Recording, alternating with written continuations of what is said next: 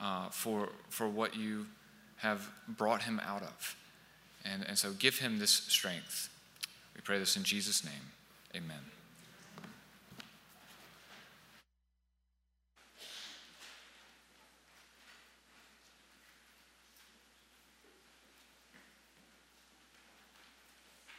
Good evening. If you turn in your Bibles to Isaiah 35, Isaiah 35. At least once a year, I try as best as I can to make sure that uh, ideally our entire family, but at least my wife, gets to travel down to Florida to be with her family who lives down there. Now, uh, when we do it as a family, we travel straight through. So we leave from Providence, head to Florida, don't stop overnight, and just barrel right on through. Um, now, last year was the very first year we were able to do it as a family of eight. Now, you can imagine that on a trip of that length with a family of eight, five of whom are between the ages of six and 11, there's some ups and downs on the trip. Uh, make no mistake, we have a lot of ups as we enjoy our time together and make a lot of memories traveling down. But as our collective window of tolerance begins to diminish over the period of that, I'm seeing parents nodding and uh, empathy with me. Um, uh, it, it, begins to threaten our experience of joy and unity as a family. And as the driver, I'm thinking, why did we do this again? But one of the things that can strengthen us on the trip in those moments and even restore some joy in the journey is when we remember the destination that we're headed to. We remember that we secured a home for rent that has a swimming pool that we can swim in anytime we want, as often as we want. Our kids love to swim. And we're just minutes from multiple beaches where we can spend as much time as we want enjoying the warm Florida water, playing in the beach, fishing off the beach, etc. Most of all, we're just minutes from family that we love deeply, where we'll spend countless hours over the period of that vacation enjoying time together, uh, fellowshipping together. The certainty of what's to come strengthens our heart and restores joy in those hard moments in the journey. This morning, Kevin did such a beautiful job reminding us of the privilege we have to be part of a community of people living life together. And one way you could think about that is that together we are on a journey to a shared destination. And on that journey, there's a lot of joy as we live in community and on mission with one another. But because we're making this journey as sinners, with sinners, in a sinful world, there's also a lot of challenges a lot of sorrow, anxiety, grief, sometimes soul crushing anguish, and temptation, and fear along the way. Fears that can create hopelessness, fears that can even tempt us to wonder if we should just quit or go another way.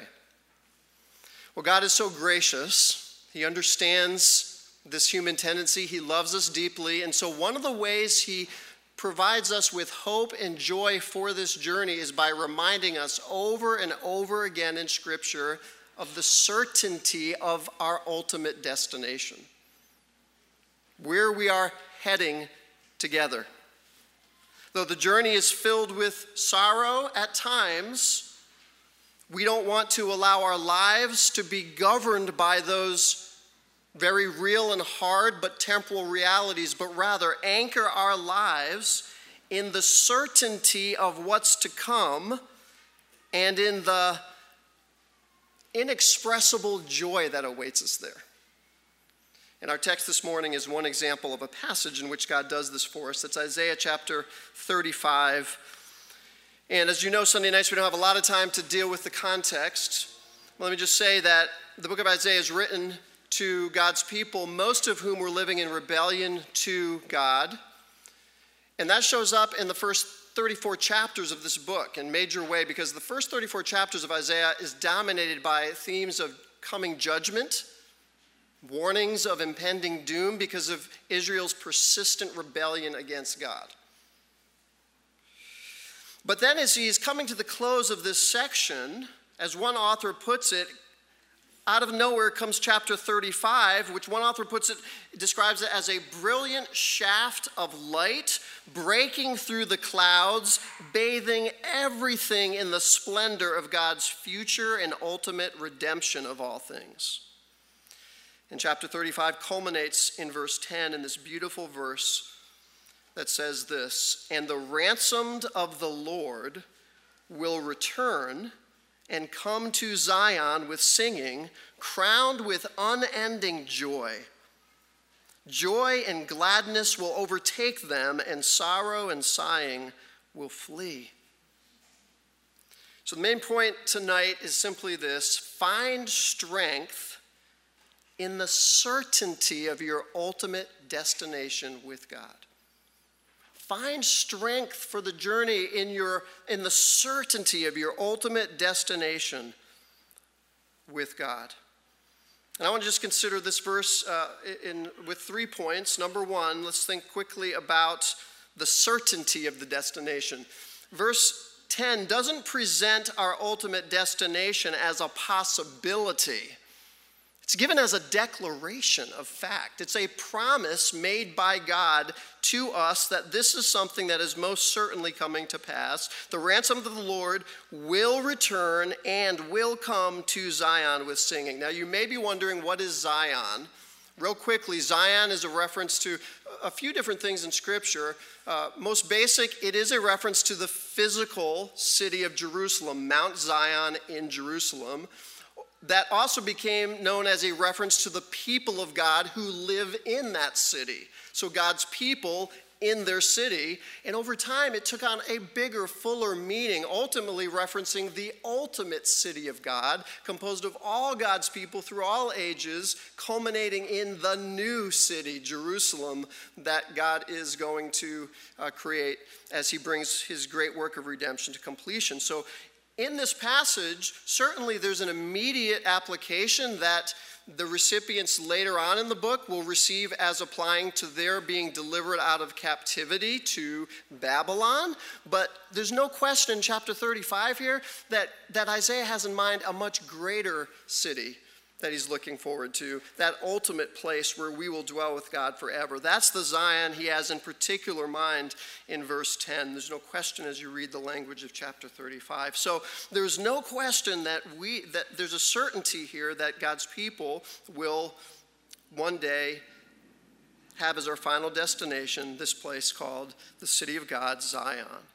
How is it that it's so certain? Well, that brings us to point number two the pathway to our destination. The reason that this is so certain is because God has purchased this destination for us through his work of redemption. Notice, not everyone is going to arrive at this destination. It's, it's very specific, verse 10 it's the ransomed of the Lord who will return and come to Zion with singing. What a beautiful word ransomed is. To be ransomed or redeemed means to be purchased or bought out of captivity or slavery by someone paying the price required for us to be set free. So, God Himself has acted in human history to pay the price to redeem a people for Himself, which is why we know that this promise will come to pass because Christ has purchased, God has purchased it for us ultimately through the work of Christ. We know Ephesians 1 7, in him we have redemption. We have been purchased out of slavery to sin through his blood. It was the work of Christ that accomplished this for us. Now, lest you think I'm just importing back into this the idea of New Testament redemption, I want to show you really quickly how Isaiah is pushing forward to this as well. Keep your finger in Isaiah 35 and flip ahead to Isaiah 51. Isaiah 51 is written to a slightly different group of people, still God's people, but here Isaiah is given a prophetic word to a future generation of Israelites who actually were living in captivity, who were filled with hopelessness and anxiety because of that. But, but as chapter, in chapter 40 through 55, as God continues to comfort them with words of his deliverance. Somewhere in there, Isaiah has this prophetic vision of the remnant responding to God with a prayer of faith in verse 9 through 11 of chapter 51. And notice how this prayer of faith begins Wake up, wake up. They're praying to God. Arm of the Lord, clothe yourself with strength. Wake up as in days past, as in generations long ago. Wasn't it you who hacked Rahab to pieces, who pierced the sea monster? That's a reference to Egypt. Wasn't it you who dried up the sea, the waters of the great deep, who made the seabed into a road for the redeemed to pass over? And so, he quotes here uh, Isaiah 35:10, and so the ransomed of the Lord will return and come to Zion with singing, crowned with unending joy. So, what, what's happening here? In Isaiah 51, when the remnant here says, Wake up, God, an arm of the Lord, clothe yourself with strength, they're actually referencing back to Exodus 6 when God told his people that he was going to extend his arm on their behalf to rescue them from slavery in Egypt. He said, I will redeem you with an outstretched arm and great acts of judgment. All right, so in Exodus 6, God says to Israel, I'm going to redeem you with my arm. So in Isaiah 51, as they're thinking about the fact that they're in captivity and God's promising deliverance, they respond in faith and says, "Yes, God, like you delivered Israel of old, stretch out your arm of strength to deliver us." You say, "Where are you going with all this?" One more passage, look at Isaiah 53. What we come to discover is that this arm of the Lord is actually none other than the servant, the suffering servant of Isaiah 53. Look how that chapter begins. Who has believed what we have heard, and to whom has the arm of the Lord been revealed? And then it describes in beautiful terms the sacrifice of the coming Messiah on our behalf. The ultimate arm of the Lord, extended for us to ransom and redeem us, is and always has been the Lord Jesus.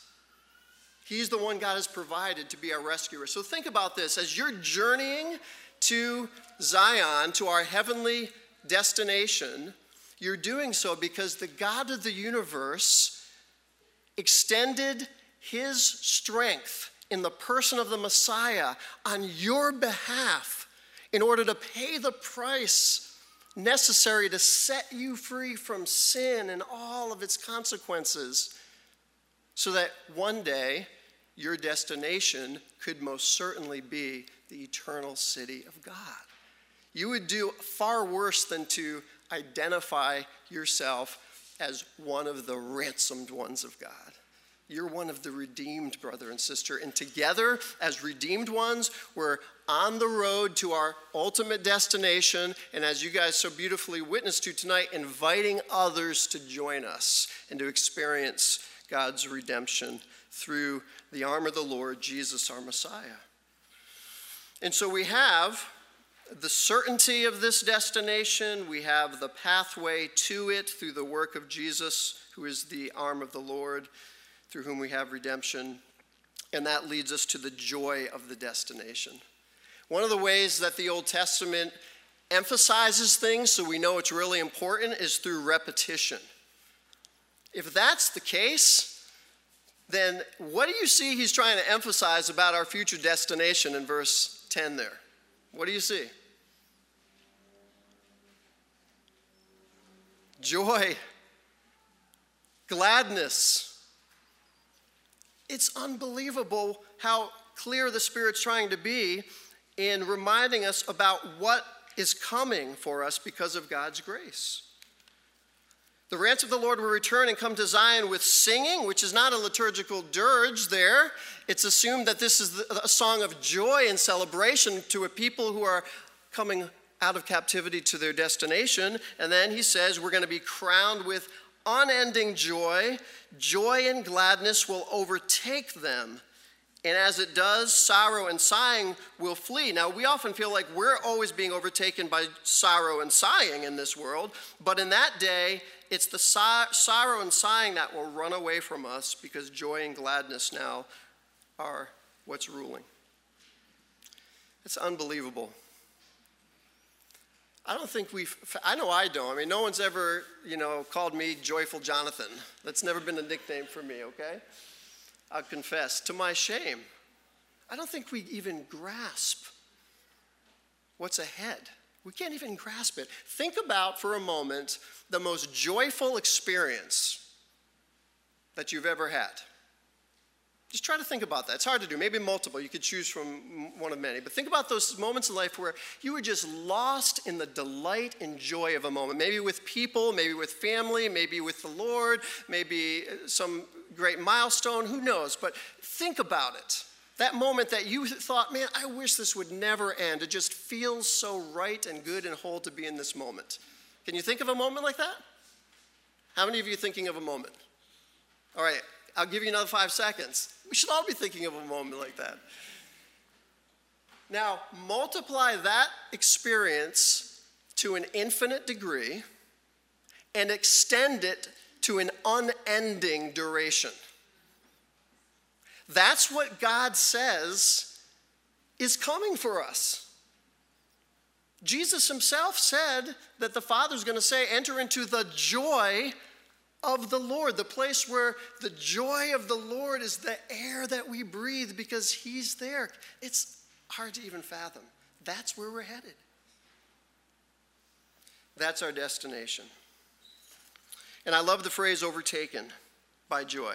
Crowned with joy, overtaken by joy. You ever play like tackle football?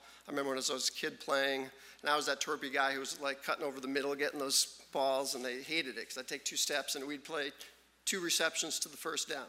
So I'd take a step, catch it, you know. Sometimes though I'd go deep, and I can always remember hearing the guy they wanted to pummel me so they were running me down and i could sometimes i made it but a lot of times they overtook me and suddenly out of nowhere boom it's probably not the best illustration of this maybe uh, but that's what it says suddenly to just out of nowhere to be grabbed by something. That's what it's going to like as we're journeying to our ultimate destination. And suddenly joy just enraptures us and overtakes us forever. That's our future.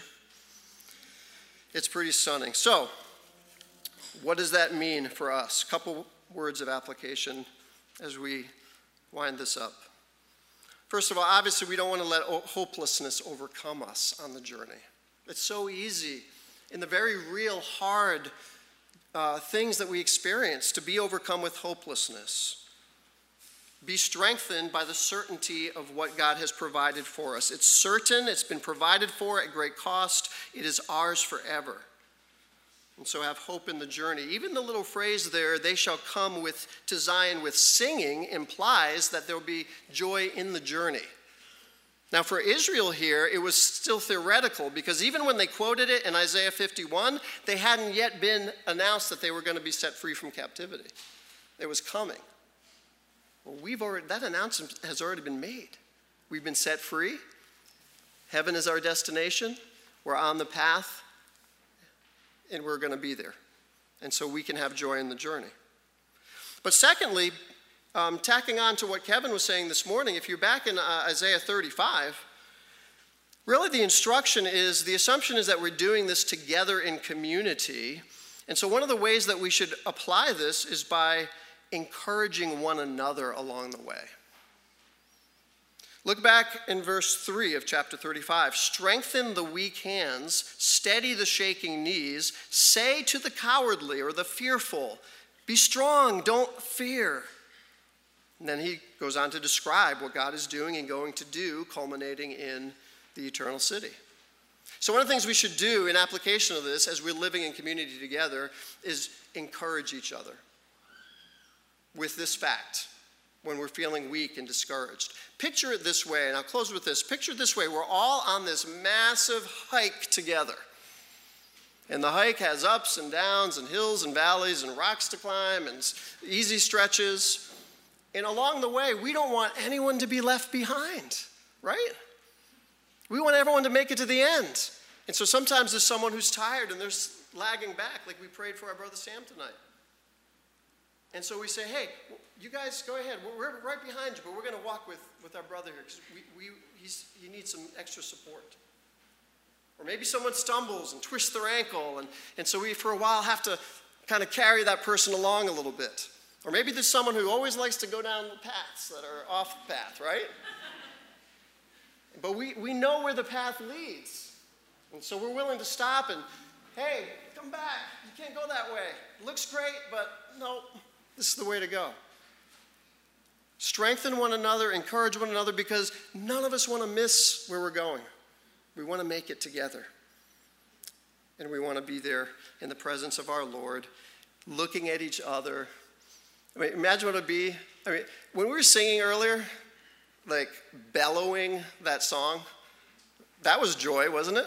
And I'm looking around and I'm just like, this is amazing to, to be able to do this with people. Imagine that to the infinite degree together in heaven in the presence of God. That's, that's where we're headed.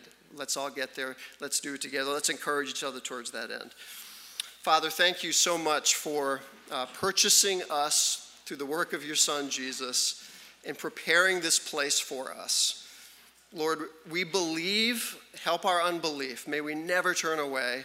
And may we encourage each other toward that end and, and be joyful uh, along the way. In Jesus' name, amen.